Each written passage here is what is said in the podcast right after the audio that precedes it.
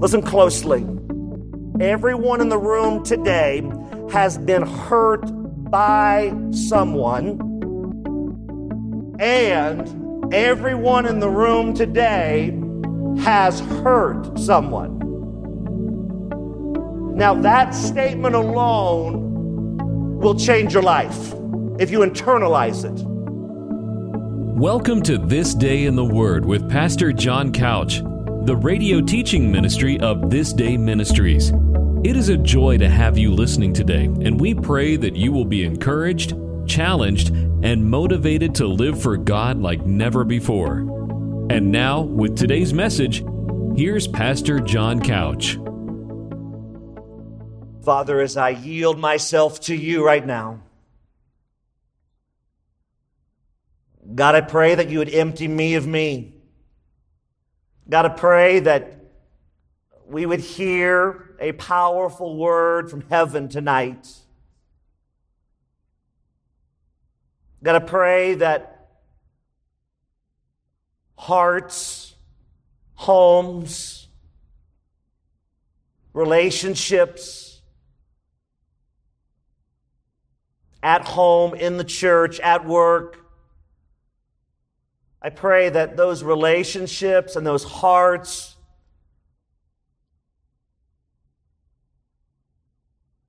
will be radically transformed tonight. So, God, I just ask that you would just speak in a mighty way.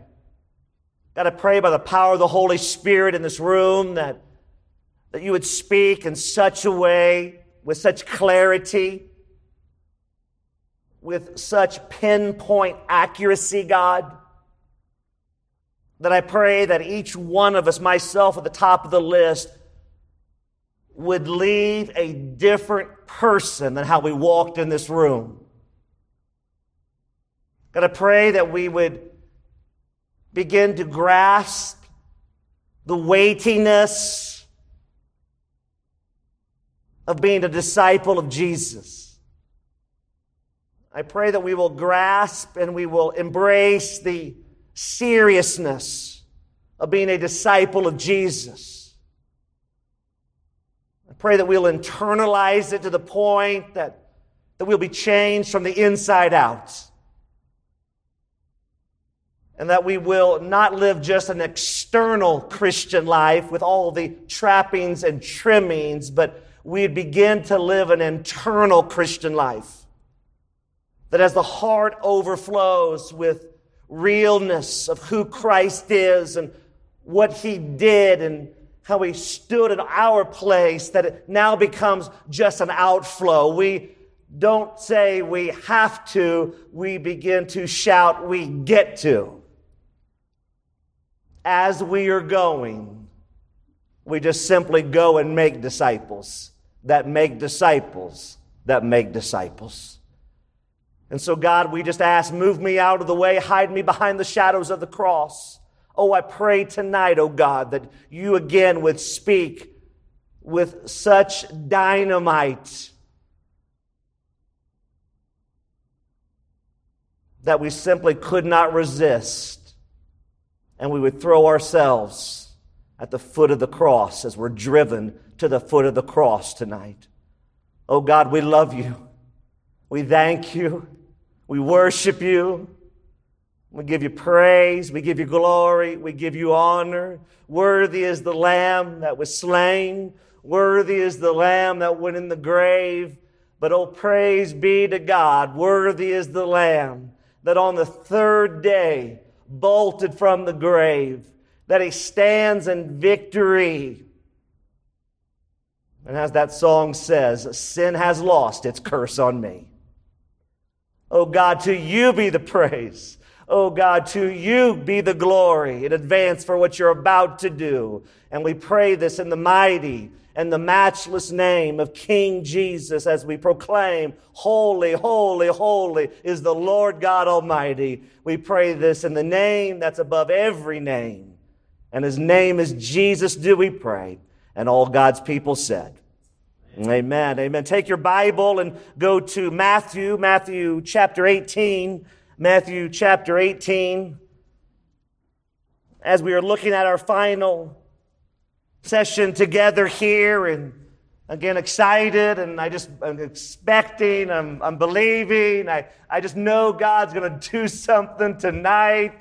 I can't wait as we get obedient and get honest and open and transparent, because here's what I've learned. I've learned this in my walk, in my brokenness, and my wickedness. And the reality is you got to understand this, that when people begin to see that you're real, when people begin to see that your life really has been transformed, your past, again, has no power over you, but you can use your past as a launching pad, as a billboard for the glory of God, that you can say, this is the man I used to be. This is the woman I used to be. I'm no longer the same. I've been bought by the most precious, righteous, royal blood of Jesus Christ, and this is what He did for me. He can do the same for you.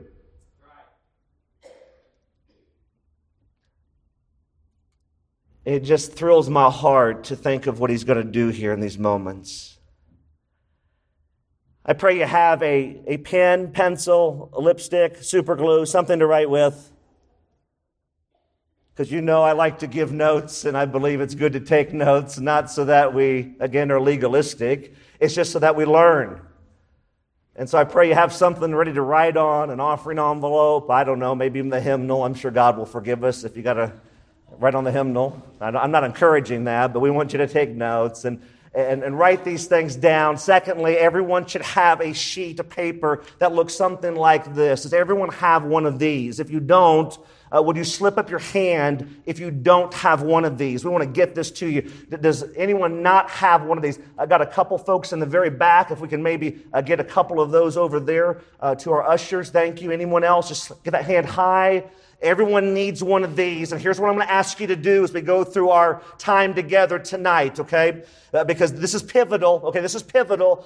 Don't miss what I'm going to say next, because mission critical. We can leave here tonight, and for you that are able to attend tomorrow morning, I know that people got to work and whatever, but for those that are going to be able to attend, it's going to be great. We're going to send you out, if you will, kind of one final wrap-up, some encouragement, some prayer, just sending you forth. But for you that can't make it, this is your last time with us, so to speak, here in these revival settings. I want you to understand this. Please hear my heart on this. The end of the revival is not tonight. Like, if you've come here thinking, okay, finally, we get rid of this clown.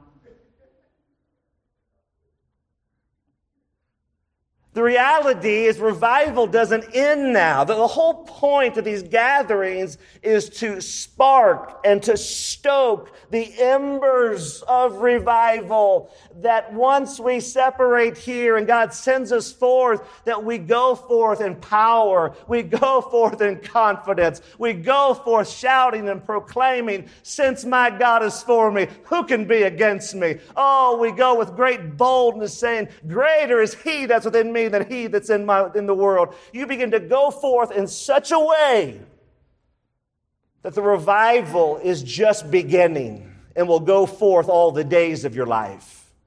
And so here's what I want you to do on this piece of paper as the Holy Spirit speaks to your heart tonight.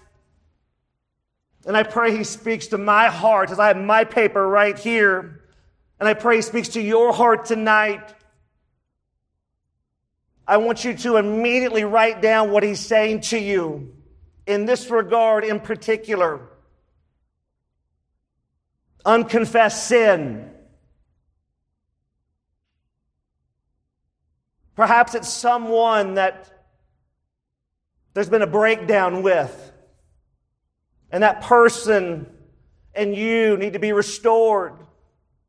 Whatever God gives to you as the message goes forth tonight, I want you to write it down. I want you to write it down. And because if you write it down, you're marking the line in the sand. You're saying, I'm going to identify it. See, Satan doesn't want us to identify it, because if we don't identify it, then we keep it buried. If you keep it buried, you keep it suppressed. And if you keep it suppressed, we think it's gone. But what really happens is the infection just gets worse. It's when we begin to expose it to the light that it loses its power. That's why the enemy hates the light. If we bring it to the light, that's where freedom is. If we bring it to the light, that's where growth is. If we bring it to the light, that's where relationships are restored and reconciled. If we bring it to the light, that's where Jesus is. Amen. And you may be saying, you don't understand, preacher, that the person I'm dealing with, the relationship issue, you just don't understand. This thing is far too gone. I don't know the details of your situation, but I know this, that there is nothing too big for my God. That you might be standing tonight at the edge of your Red Sea. That you might be standing at the edge of your Jordan River. And you're looking going, how in the world is this going to work out? Or maybe you're asking this question, which we're so tempted to ask as human beings, how am I ever going to fix this? Problem number one, right? How am I going to fix this? No, we give it all to Jesus. We submit everything to Jesus. That's what we're going to do tonight. We're just going to submit everything to Him, yield everything to Him. But we've got to remember that when we come to Jesus with fists that are clenched, here's what I've learned in my life and my brokenness and all the challenges I've been through in my life. As I hang on to the things that I want, my plans, my hopes, my dreams, and I hang on and I clench the fist, I say, here, Jesus, here I am. And I'm clenching. What I've learned is this, that when my fists are clenched, He can't put anything in my hand. But when I freely just surrender my hopes, my dreams, my plans, and yield to Him and surrender to Him, look what happens. He can gloriously put things in your hands. Perhaps you're here tonight, and perhaps the breakdown of revival in your life is maybe you're clenching too hard to this world. Think about that for a moment as we launch into this text. Where's your home? Not where's your street address. No, I'm asking, where's your home? Like, really, where's your home? Like, when push comes to shove, is this earth your home? Jesus says that those who are for Him, and we are strangers in this world. We are in it, but not of it. We're just passing through, here today and gone tomorrow. Life is but a vapor. Where's your home? Because where you view your home to be will reveal who or what you are enslaved to. Where you view your home to be will now reveal who or what you are enslaved to. Now, the word enslaved sounds negative. I want to be enslaved to Jesus, amen? Paul said, I'm a prisoner of the Lord Jesus Christ. He used the word in the Greek, the doulos. That's a bondservant. It's a willing slave that willingly gives up their rights. Well, we've heard something about that, haven't we? That willingly denies self, that willingly takes up the cross, that willingly follows Him, that says, my life is no longer my own. Here, I want to give you everything. I want to throw everything on you.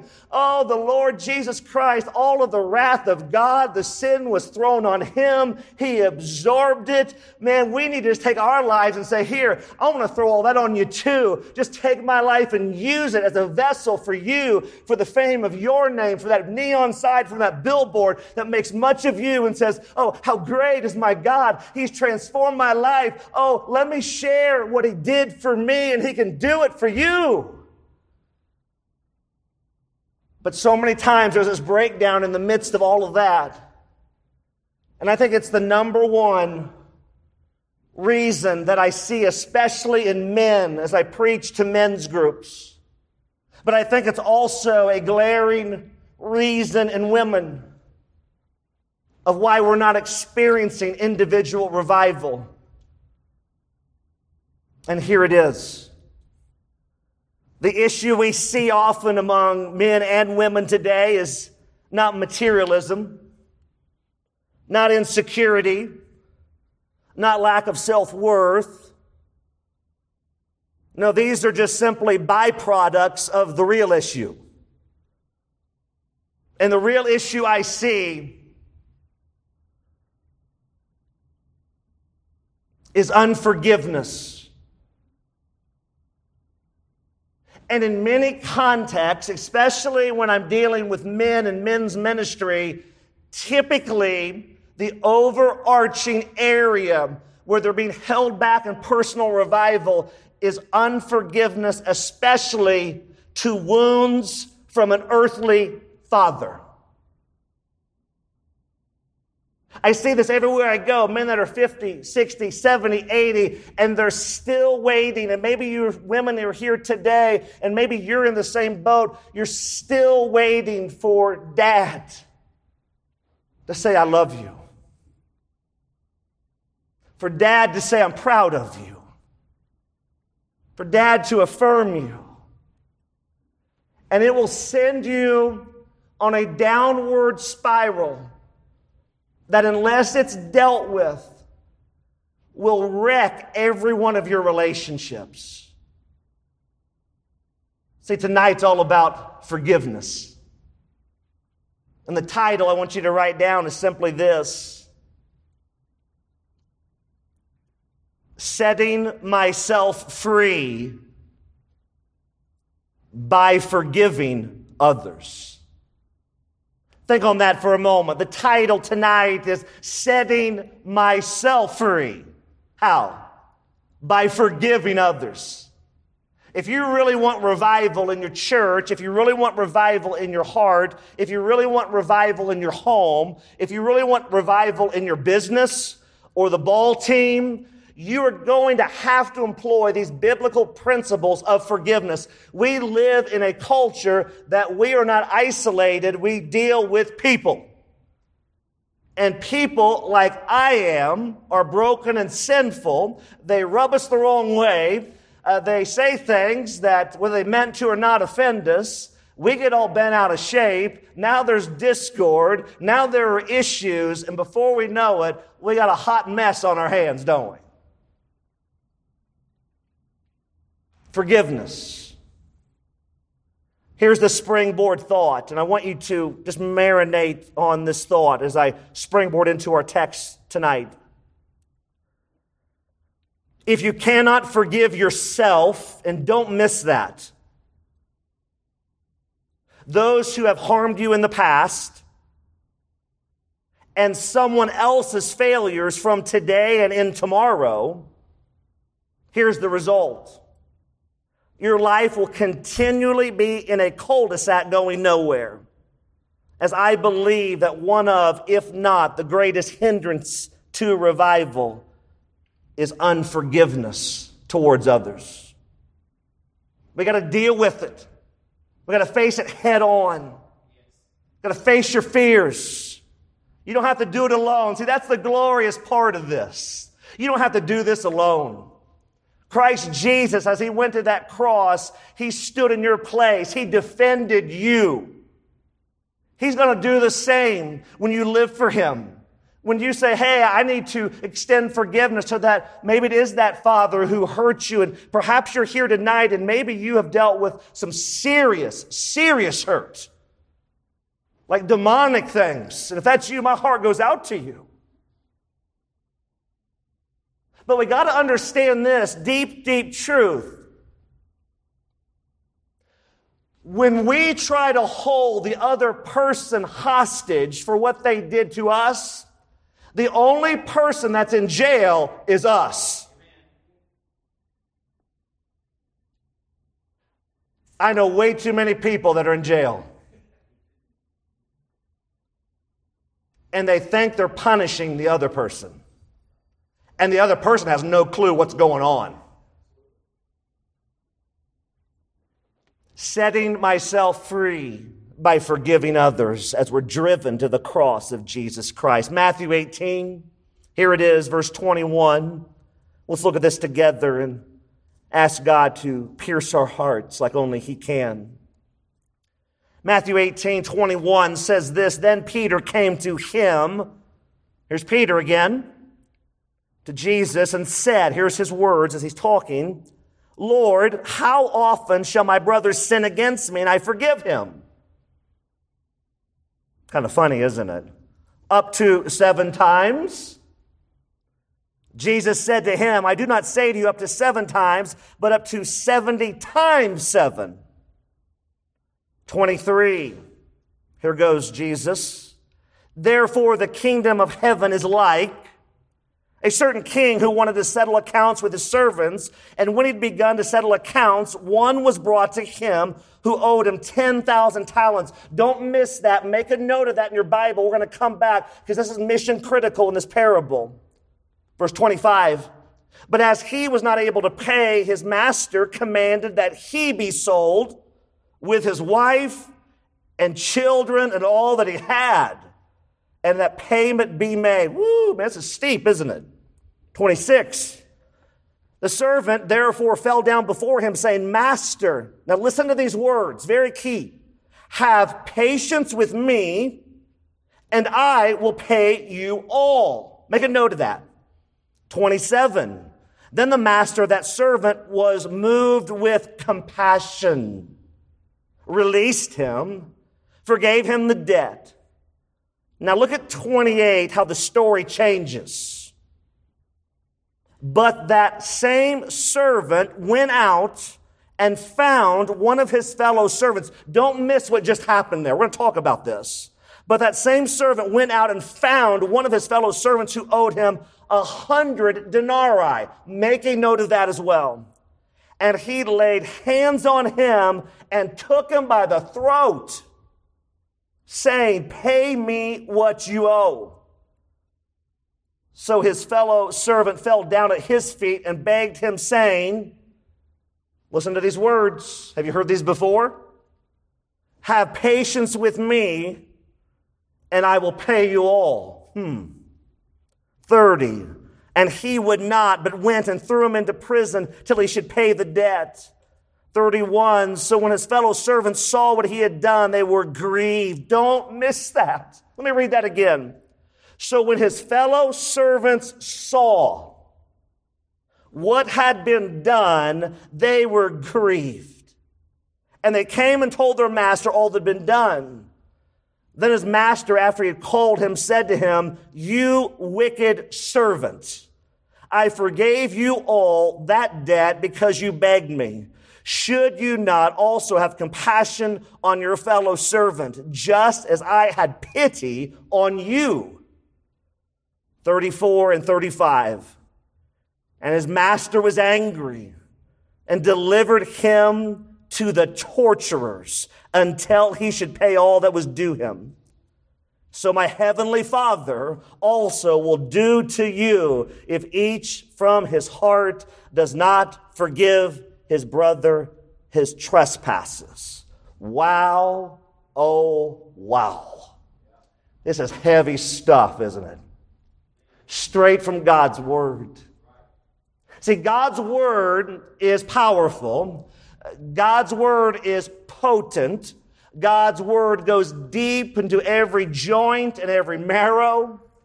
And yet it's also very convicting at times, isn't it? You look at what happened here in this context. We won't go through it for sake of time, but chapter 18 begins with the disciples asking, who's the greatest in the kingdom of heaven? Wow, isn't that glorious? They want to know who the greatest is. And then we see Jesus' warning of offenses and the parable of the lost sheep. Then we have these glorious verses in 15 and 17 of chapter 18, dealing with and expounding on dealing with a sinning brother or sister. And then all of a sudden in 21 through 35, we roll into the parable of the unforgiving servant.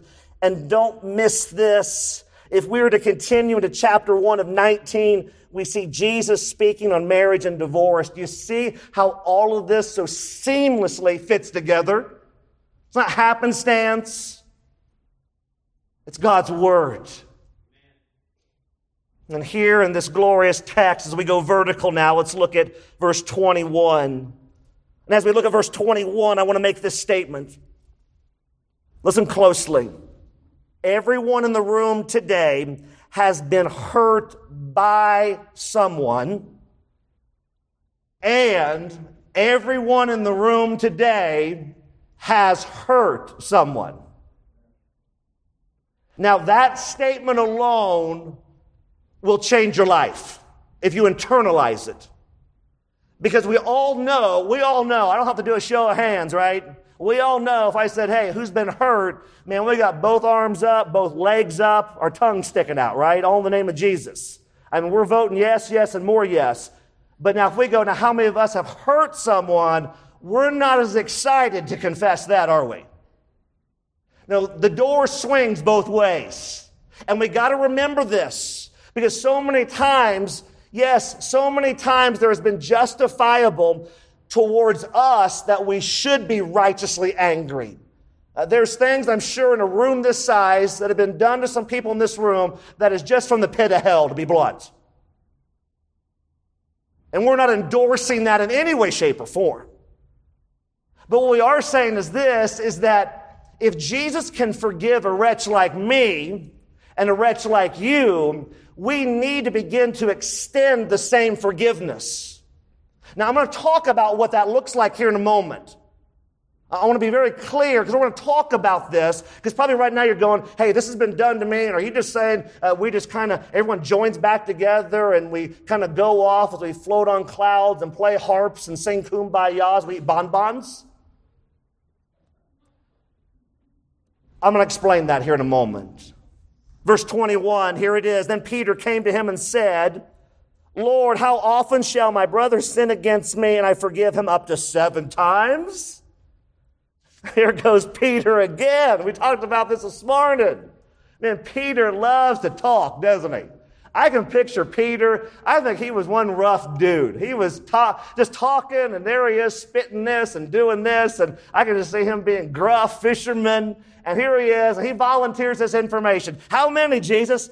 7 times? Kind of throwing that out there, kind of, hey, this is relatively high. Here's what I want you to make a note of in this verse 21, that word forgiveness. Just write that down in your notes. Write down the word forgiveness. And here's what it means. It means to pardon. And you can go even deeper, to release someone from indebtedness.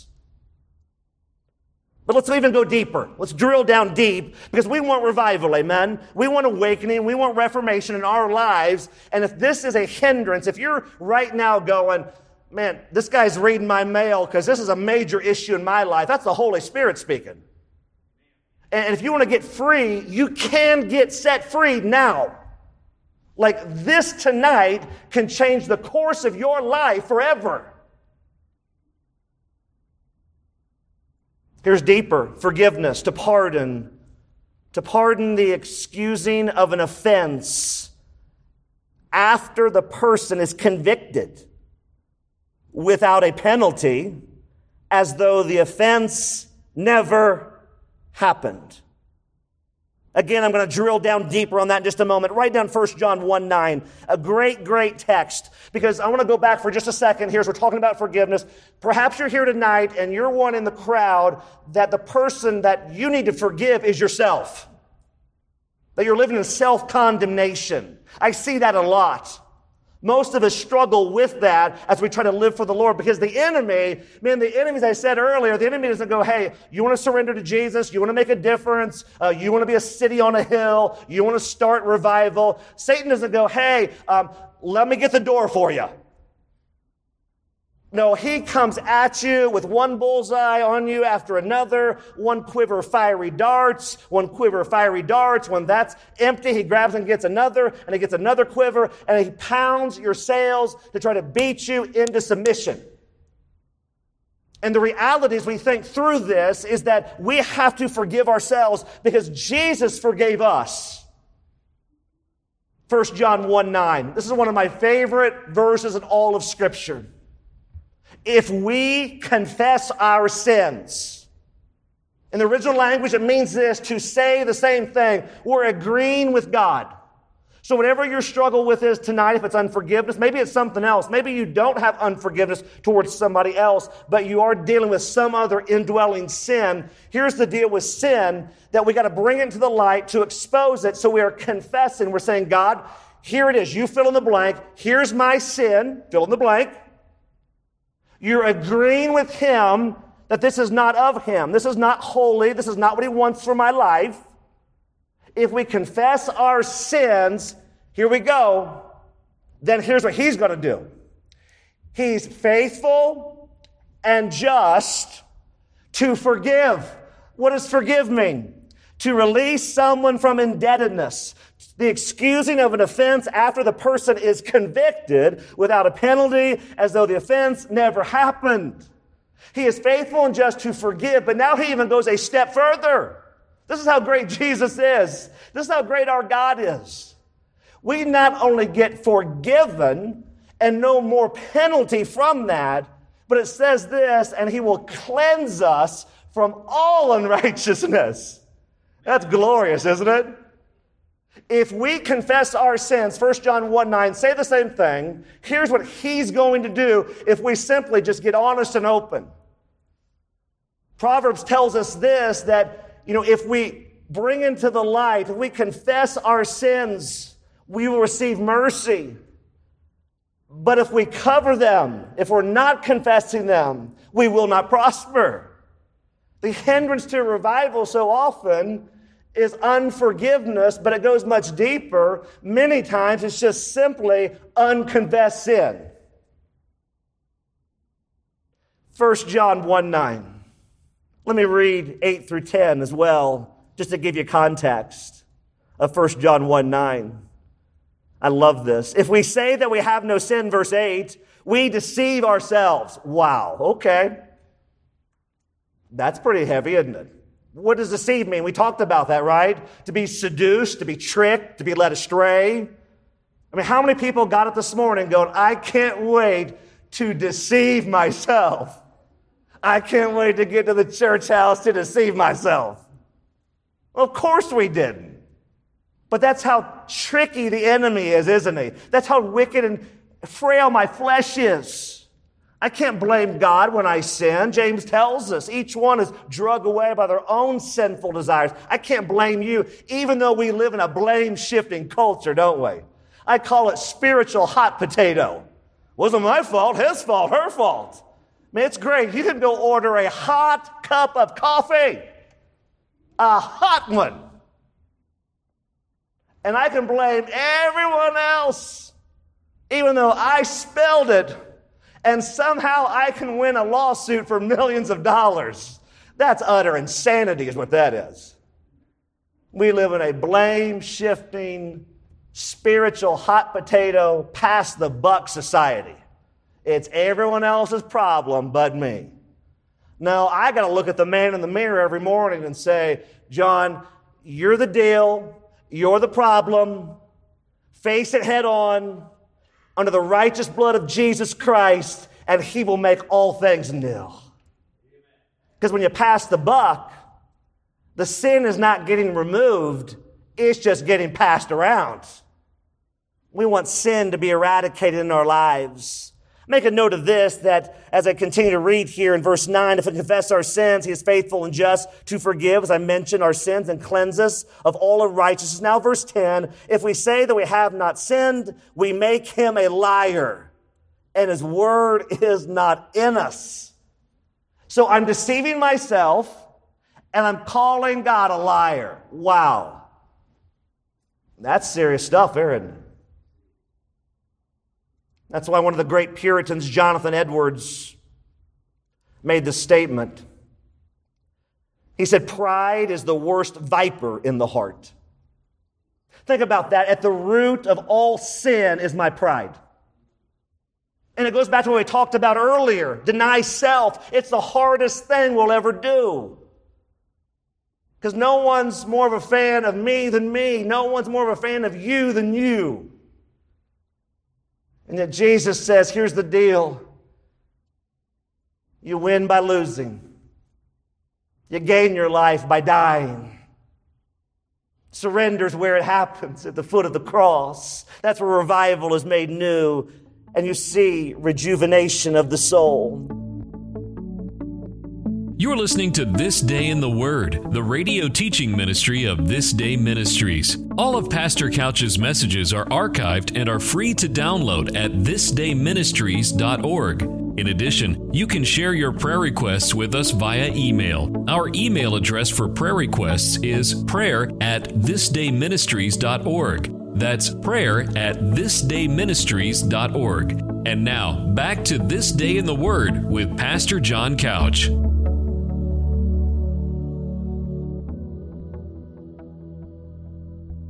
Now, I want to make a note here. Here it is. Don't miss this. Forgiveness is not, please hear me on this.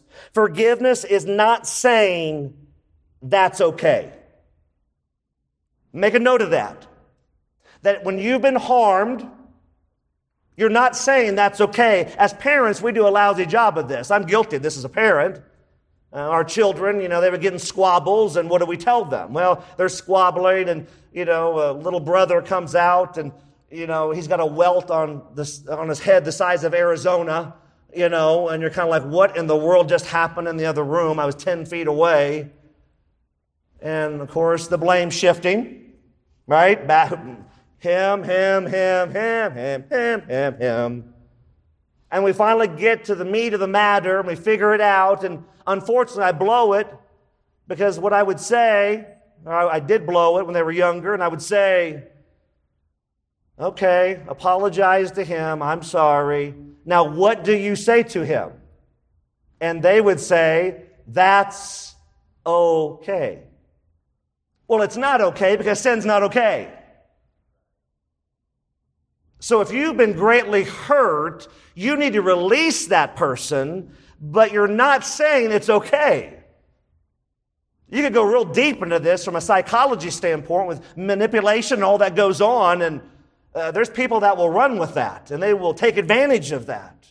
No, you release them and let God deal with that, but you release them. Are we tracking here?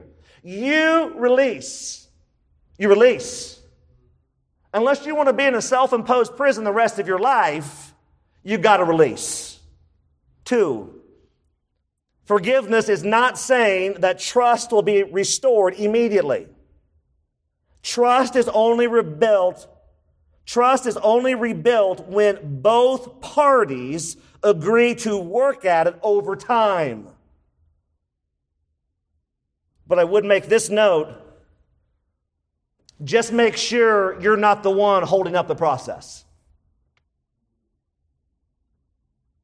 If you're in a situation right now and it's unforgiveness and bitterness is sunk in, oh, I can't believe they did that to me. I'm going to show them. I know people who've made it their mission as they destroy every other relationship in their life. They got one mission, and that's to punish the person who hurt them decades ago. And they're destroying everyone else in their wake. And the enemy's over there with his pom-poms just cheering this thing on. Keep going. This is awesome. He's going, this was easy, actually. Keep going. Unforgiveness. Look at verse 22. Here's Jesus' response to Peter. Jesus said to him, I do not say to you up to 7 times, but what? Up to 70 times 7. You could say here that Jesus really throws off the gloves here, so to speak, doesn't he? He shows how vast and how freely we should extend forgiveness through this parable. That's why key number 1, write this down. Key number 1, here it is. Key number 1. You're going to need this probably by the time you get in the parking lot. Here we go. Key number 1. Jesus extends unlimited forgiveness, and we must do the same. Jesus extends unlimited forgiveness, and we must do the same. Like the Pharisees, we often put a cap on extending forgiveness. They often said 3 times was the limit. So here Peter is. We can make the argument that he's rationalizing. He's going above. If they think it's 3, then hey, a 7 sounds pretty good. Make a note here. Asking for forgiveness requires humility. And extending forgiveness requires humility. Hey, don't miss this. Like whatever side of the fence you're on in this war going on in your life with these relationships, humility needs to take place by both parties. If you struggle with pride, you will struggle to extend forgiveness, and you will also struggle to ask for forgiveness. That's a hard thing to do, isn't it? To ask for forgiveness. Because what are we really saying? I am wrong. And we come out of the womb kicking and screaming, don't we? When you say, I am wrong, here's what you're doing. And this is so risky to the flesh. You are handing control over to the other person. Now we get this. God's in control. We get this. He's sovereign. Amen, amen, amen, amen. But when I go to rob and I have to humble myself and I say, I was wrong here, boy, my pride takes a dent. I get knocked down a notch. And it's a little risky to my flesh because I'm handing him control. But our response should not be dictated on what we think the other person's response is going to be. Our response must be biblical, and we need to forgive, and we need to ask for forgiveness. Because both of those, if we are not asking for forgiveness, now we're living in pride. And pride is one of the biggest prison cells they got going these days. You may not need to extend per se right now, but maybe you're on the other end. And maybe tonight, you right now, as the Holy Spirit is speaking to your heart, perhaps right now, He's speaking to you going, you need to ask for forgiveness from that person. Now, your dilemma right now, or really your opportunity right now, in the flesh it's a dilemma. It's a big dilemma in the flesh. But your opportunity right now is going, woo, I got the opportunity to humble myself and to go to them and show off God's mercy and show off God's glory and show off His love and His grace and redemption. And I'm not going to be worried about what they're going to say in response. I'm just going to go be obedient and I'm going to go do the right thing. I believe that's going to be blessed greatly by the Lord, even if the response is not what you would like. Write down James 4, verse 6. James 4, verse 6. I alluded to it earlier today. James 4, 6. God opposes the proud, but gives grace to the who? To the humble. Remember that word opposing means this, in direct opposition to. So think about that as we paint the picture. No matter what side of the fence you're on, we've got to remember that we've got to set ourselves free by forgiving others, by asking for forgiveness, by forgiving ourselves. We've got to remember this, that when we say no to that and we're going to rebel, remember, are we living in revival or are we living in rebellion? Which are we choosing now? That we've got to understand this, that if we're choosing to live in rebellion, we're choosing to live in opposition to God. Now, let me give you the cliff notes on how that one's going to work out for you. Here's the great God of the Bible, and we're somehow going to go to war against him. I got notes for you on that from personal experience. You're going to lose, and it's going to get ugly. So we want to surrender in humility and just say, God, here's my life. Use this time of forgiveness, no matter which side I'm on, for your glory and for your praise. Look at verses 23 through 27. Here goes Jesus, and he talks about the kingdom of heaven is like. And he really begins to drill down on this forgiveness that's so important. Here's what he says in verse 23 and following. Therefore, the kingdom of heaven is like a certain king who wanted to settle accounts with his servants. And when he had begun to settle accounts, one was brought to him who owed him 10,000 talents. But as he was not able to pay, his master commanded that he be sold with his wife and children and all that he had, and that payment be made. The servant therefore fell down before him, saying, Master, have patience with me, and I will pay you all. Then the master of that servant was moved with compassion. He released him and forgave him the debt. Think about this parable that obviously in this parable, who is the king? Don't overthink this. Who's the king? Yeah, God. God's the king. The servants are sinners. They're us. Filthy rags on our best day, right? 10,000 talents. Make a note of this. This was an enormous sum. Theologians debate on exactly what this equates to, but most of them agree to this, that the debt, the sum was so vast that it could not be paid. That's how vast this was. Think about this in your life and my life, that this illustrates the enormous sin debt we have against God that we can't pay. Like, I know some of you are super talented and praise Jesus. But the reality is this, you and I, no matter how much talent we have, which, by the way, the talents come from who? God. That's kind of ironic, isn't it? I mean, it's a gift from Him. We didn't like somehow go, hey, this is what I am and I made myself. No, God gave this to us to use for His glory. And yet, even though we have these talents and these gifts and these abilities, the reality is we could never pay off the debt of sin that needed to be paid for. Never. It's impossible. Couldn't do it. That's why God gave His only begotten Son, that whosoever believes in Him, not just intellectually, but it goes from the mind to the heart. The heart gets rocked. The heart gets transformed. You get laid on that operating table and you say, oh, Jesus, oh, take the clamps. Rip me wide open. Don't give me a bypass. Give me a heart transplant for your glory. And here you have this illustration of how vast, how deep, how potent our debt is. That's why key number two is this. Key number two, write it down. Key number two, the message of the cross is that our sin debt is so vast. Key number two, the message of the cross is that our sin debt is so vast, we are beyond self-repair, period. That's the cross.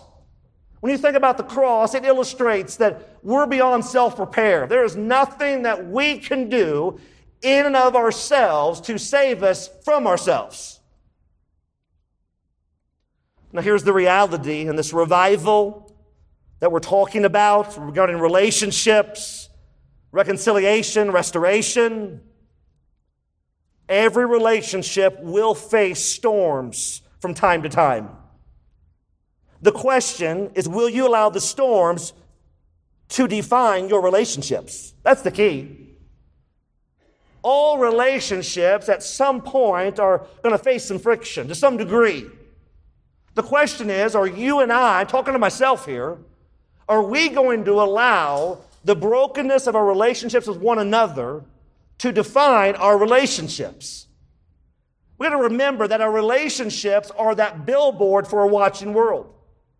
I mean, the world, how are they going to know the love of Christ if we as Christians don't model it? I mean, think about this. I mean, if we don't model forgiveness, if we don't model love and grace and mercy, where are they going to pick this up from? Bravo TV? MTV? Any of the nonsense that's out there? They're really going to pick it up from there, really. Of course they're not.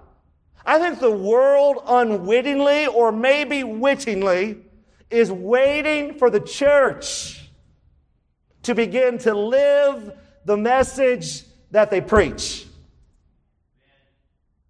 I believe it with all my heart. The king confronted the servant regarding the debt. The king demanded payment in the form that he, his wife, and his children be sold. Man, that's a high price, isn't it? I mean, it's one thing for you and I to individually pay a debt, but man, when it involves our whole family, boy, this is serious business. The servant begged. I promise. This is what we do many times, don't we? I do this. I promise, God, I will never do this again if you bail me out. I'll go to Africa. I'll live in a hut. You know, I'll eat rice cakes, which taste like styrofoam packing material for the rest of my life if you just bail me out of this one issue, right? We've all done that. The king relented. He had compassion. He forgave the debt. All sounds good. Boy, if the story just ended there, all would be well, right? But what happens to our broken, prideful, sinful flesh? Boy, it rears its ugly head, doesn't it? And look what happens in verse 28. Look how the script gets flipped from this same servant who was just forgiven an enormous debt that he could not pay. The consequences of his debt, because he couldn't pay it, were that he and his entire family were going to be sold. It was completely forgiven. And here's his gratitude. 28.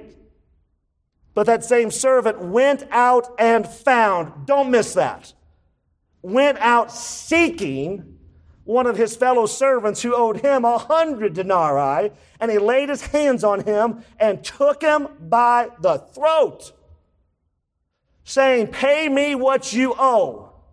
So his fellow servant fell down at his feet and begged him, saying the same exact words. Have patience with me, and I will pay you all. And verse 30, and he would not, but he went and threw him into prison till he should pay the debt.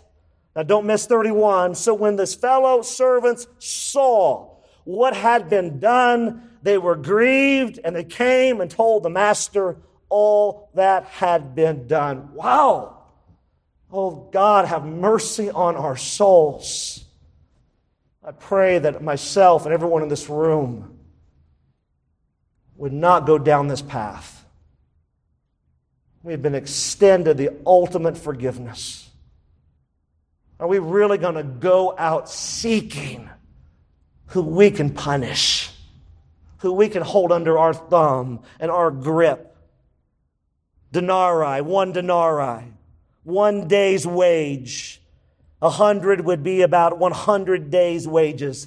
A bit different from the 10,000 talents. Amen? And you see the comparison? That was forgiven, that was cleansed, that was atoned for. And yet here's 100 denarii. And he says, no, write this term down. This servant has forgiveness amnesia. And how quickly we have forgiveness amnesia, don't we? He's demanding payment from his fellow servant. And the travesty in this is not just that he's been forgiven and he has forgiveness amnesia and he's completely forgotten what the king has done for him as he's wiped out his debt, as he's cleaned his slate, as he has a new script and a new life, that he can walk forward in freedom and grace and mercy. No, but he goes out in his flesh because he's prideful and he's seeking who he can harm. He's seeking who he can hold under his grip. And the reality is this, the text says, his fellow servants saw it. See, people are watching you and I like a hawk. Especially in this culture today. In this culture today, I don't know if you've noticed this, but it's relatively okay to say God in this culture. But you begin to say the name of Jesus, and the truth divides the room. As we say where I'm from, them are fighting words, amen? That's what them are. Jesus, He's the name that's above every name. He's the way. He's the truth. He's the life. He's the one that will set you free. He's the one that can take your junk and take your mess and create it into a message. He's the one that can take your test and create it into a glorious testimony. And yet here's this servant, if we're not careful, if I'm not careful, talking to me, I'm not careful, boy, I can have forgiveness amnesia. And now I go on the prowl. And as I go on the prowl, seeking who I can harm, seeking who I can destroy, I have such blinders on. That's what the enemy does, right? I mean, the blinders, just blindness. We are deceived. We're calling God a liar. We're seduced. We're deluded. We are deceived. As we're walking this path, we are drinking the metaphorical Kool-Aid. We're not seeing anything other than where we want to go. And when that happens, the wreckage and the carnage that's all around us from our decisions and behind us is devastating. You say, how do you know? Well, right here in the text it says this, his fellow servants were watching. They're watching. They're not looking for you and I to be perfect, but when we do fall, as true believers, we should be the first ones to go, man, I am so sorry. I'm so sorry. I shouldn't have said that in that meeting. Man, my flesh and my pride just welled up on the side of me. And, man, I've been in those situations where like that happens, and man, that's just glorious, where people are forgiving one another and they're coming together. And man, it's almost like fun, if that makes sense. Like it's fun. We're seeing people get restored. I mean, that's the whole point of ministry, isn't it? You know, we're seeing people run to the cross of Jesus Christ. Oh, that's so fun. But so many times that even inside the church, inside my life, boy, I cling to the forgiveness I'm given, but I'm not so free to extend it like I should be. Those servants, they're watching. People are watching me and you, how we will react. We must be on our guard. That's why key number three, write it down. Key number three.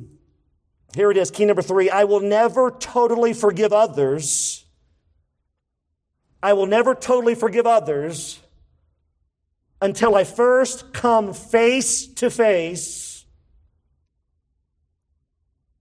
with the severity of my own sin. Key number three, I will never totally forgive others until I first come face to face with the severity of my own sin. I call this the great humbler. Like when I look in the mirror and I get really honest and really open, boy, that's humbling, isn't it? Like, can't fool God, can't fool the guy in the mirror. I can fool you. I can't fool God, and I can't fool the guy in the mirror. And when I get honest and open, man, that's humbling. Man, it's just the pride just begins to go out. I made these notes. Just listen closely. I pray they'll encourage you but challenge you. We typically condemn other people's sin, and yet we typically rationalize our own sin. We will say we forgive, but inwardly we still hang on to the wrong to self-protect. That's pride. We don't protect ourselves. God does. So now as the person who has been wronged and who was wronged, we are now living in sin as we are now playing God. Bless you. And now, we as the one who was wronged are now doing the bidding of the enemy. This is self-righteous living, and I believe this makes Jesus nauseous. We are often blinded to our own sin and enlightened to the sin of others. I call this the yeah, but syndrome. You guys ever play the yeah, but syndrome game? Yeah, but. We start sounding like the rabbit, don't we? Yeah, but. It's the yeah, but. Yeah, but. It's that pass that buck society. The servant whose sin debt was 10,000 talents was far greater than his fellow servant's sin debt of just 100 denarii. Often we hold on to and resist forgiving others over sin that we secretly are currently struggling with ourselves, or have struggled with in the past. If anything, we should have more empathy and more compassion. Amen? That's why key number four for revival is this. People are watching how I forgive or how I don't forgive. Key number four. People are watching how I forgive or how I don't forgive. Think about John 8, 1 through 11. I won't read all of this for sake of time, but just think about this for a moment. John 8, 1 through 11. Such a powerful text, and you know the story. There's the woman caught in adultery, and there Jesus is, and the accusers bring her, and he begins to write in the sand. And one by one they leave, don't they? And he asks this question. He says, where are your accusers? Just him and her. See, at some point, we're going to be faced with just Jesus, aren't we? And Jesus says these words in that text. He says, neither do I condemn you. Go and sin no more. He doesn't make an excuse for her. He forgives, but he puts on a deep theological truth. Don't keep sinning. Repent. Turn from that. Repent is you're going in one direction and you see where you're headed into sin and you make a complete about face and you go the opposite direction. As Jesus there is showing her the forgiveness as he stoops in that ground and writes on the ground. And there's so many thoughts on what he was doing. Perhaps he was writing down their sins. Because it's amazing when we see our sins, we're not so eager to condemn others. Amen. Key number 5, here it is. Key number 5, hanging on to someone's sin against me. Key number 5, hanging on to someone's sin against me will not make my pain go away. Won't happen. Hanging on to someone's sin against me will not make my pain go away. You may be severely hurt right now and saying, I can't let this go. You're right, you can't, but God can. Extending total forgiveness is all about trusting God. Don't miss that point. Extending total forgiveness in your life today is all about trusting God because you can do it. I can't do it. We're trusting God to part that Red Sea. That person that's harmed you, that they've done horrible things perhaps. We can't do it. There's not enough strength in our brokenness to do it. But Jesus can as we trust him, as we daily have to choose faith over fear. Which one are you going to choose? Every day, every moment of every day, you and I have to choose faith or fear. Those are our two options. Which one are you going to choose? I'm going to choose to faith God and trust him in all areas of my life, or we're going to cherry pick. Well, I'll trust him here. That's kind of easy. Oh, this one's really hard to trust him. I'm not going to go there. That's not how this works. We're going to either choose him by faith, or we're going to choose fear and the enemy. We think that if we hold on to the hurt, that we will not be hurt again. But in the end, everyone involved gets more hurt. The more you think about a transgression, have you noticed this in the battlefield of the mind, in the circus between our ears? The more we think about it, the bigger it becomes. Then we think about it, the seed's planted, and before you know it, before the basketball game is over tonight, that small little problem that was a mustard seed, so to speak, is now an oak tree in our minds. Because we've made it huge, we've rationalized and feasted on it. No, feast on God, feast on his glory, feast on his praise, feast on his word. That's why the last part says this, as we conclude Matthew, this great text in Matthew 18. Look at verses 32 through 35. Here it is, the last part. Then his master, after he had called him, said to him, "You wicked servant, I forgave you all that debt because you begged me. Should you not also have had compassion on your fellow servant, just as I had pity on you?" And his master was angry and delivered him to the torturers until he should pay all that was due to him. 35. So my heavenly Father also will do to each of you from his heart that does not forgive his brother his trespasses. Here it is, key number 6. Write this down, key number 6. The sin of my unforgiveness will cost me greatly. The sin of my unforgiveness will cost me greatly. I don't know if you noticed this, but as we're winding this down here, bringing this to a crescendo, that the king called the servant wicked. Now, some of you may be from New England. Any New Englanders here tonight? Okay, no New Englanders. Okay, up there a lot of times wicked is kind of a connotation for cool. God is not complimenting, the king is not complimenting this servant. He's calling him wicked, evil, detestable. The master reminds the servant of the forgiveness that was extended to him.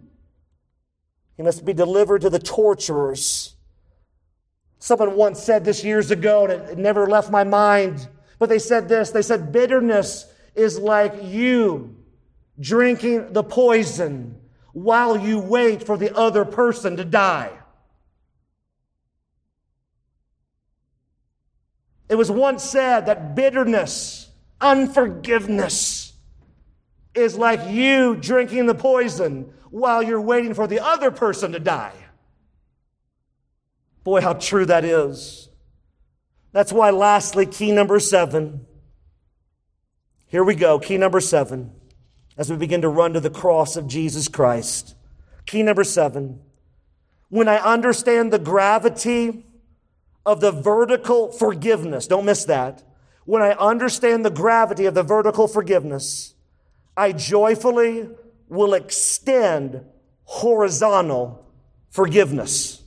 Let me say that again. The last key, key number 7. When I understand the gravity of the vertical forgiveness, I joyfully will extend horizontal forgiveness.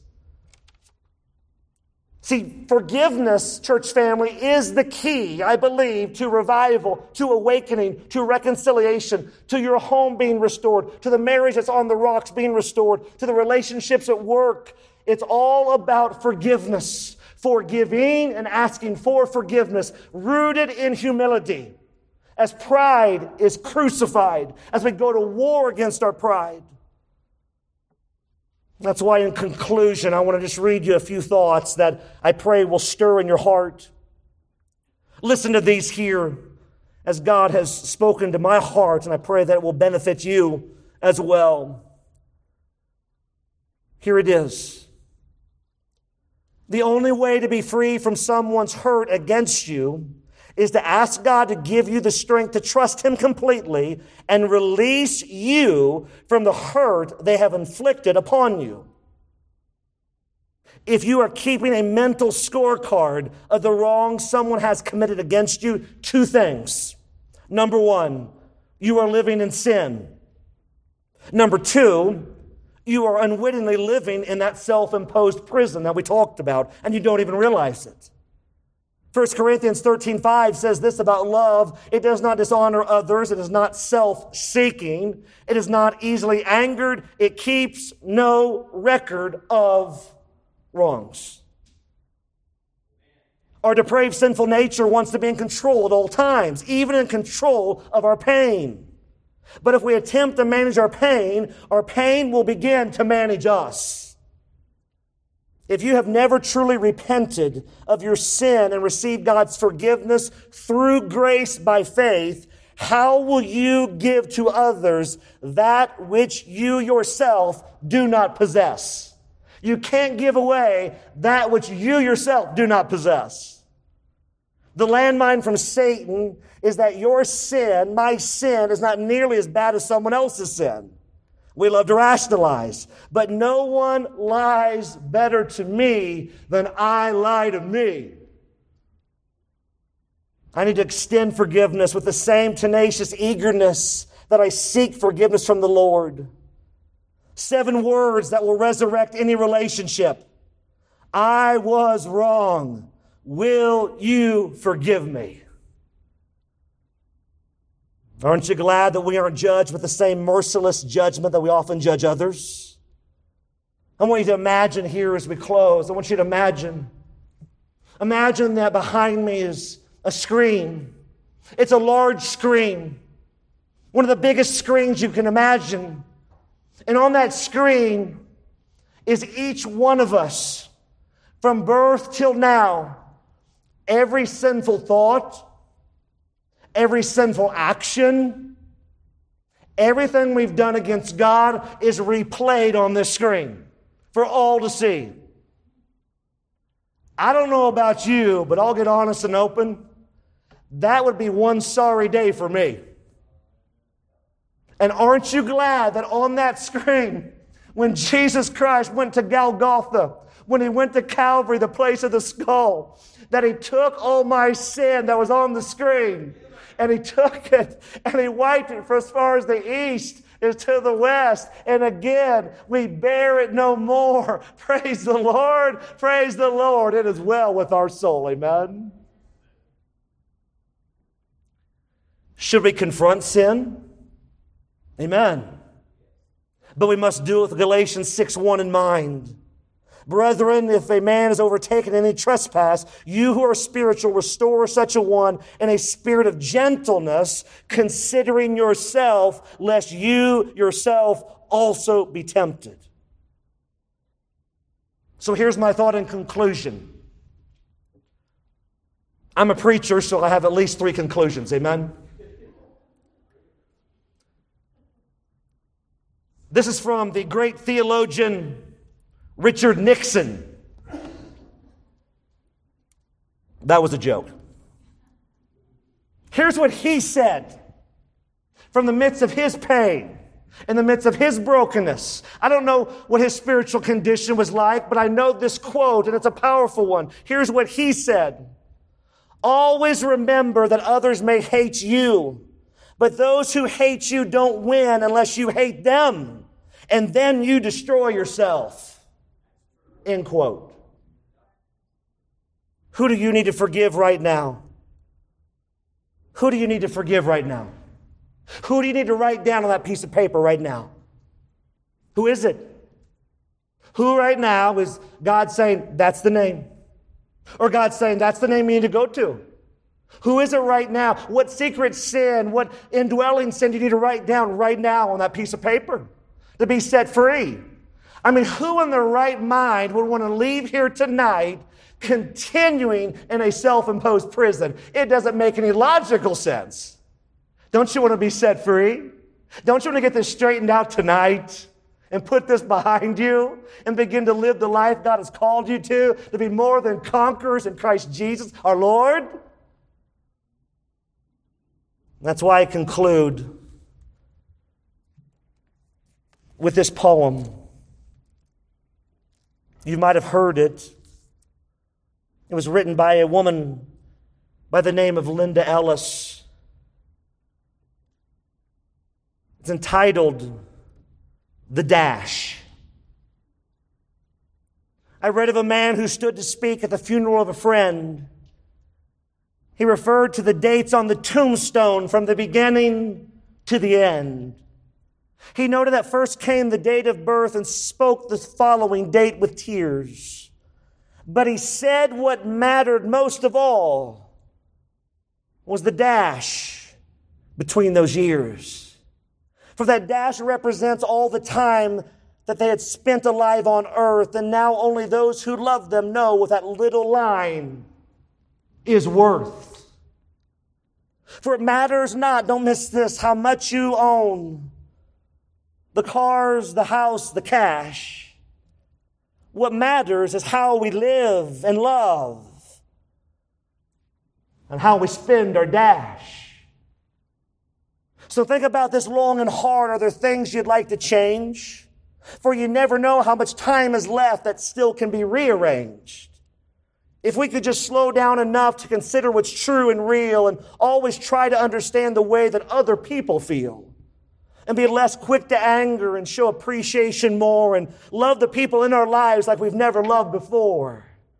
If we treat each other with respect and more often wear a smile, remembering that this special dash might only last just a little while. So when your eulogy is being read with your life's actions to rehash, would you be proud of the things they say about how you spent your dash? How are you spending your dash? No, really, how are you spending your dash? Is it for God's glory? Is it to make much of Him? Is it to give fame to His name? The one who took your place. You've been listening to This Day in the Word, the radio teaching ministry of This Day Ministries. Don't forget that all of these messages are archived and are free to download at thisdayministries.org. That's thisdayministries.org. In addition, if you have been blessed by the teaching of God's Word during This Day in the Word, we would love to hear from you. Our email address is info@thisdayministries.org. Thanks again for listening as we strive to honor Christ and impact our world as we spend this day in the Word.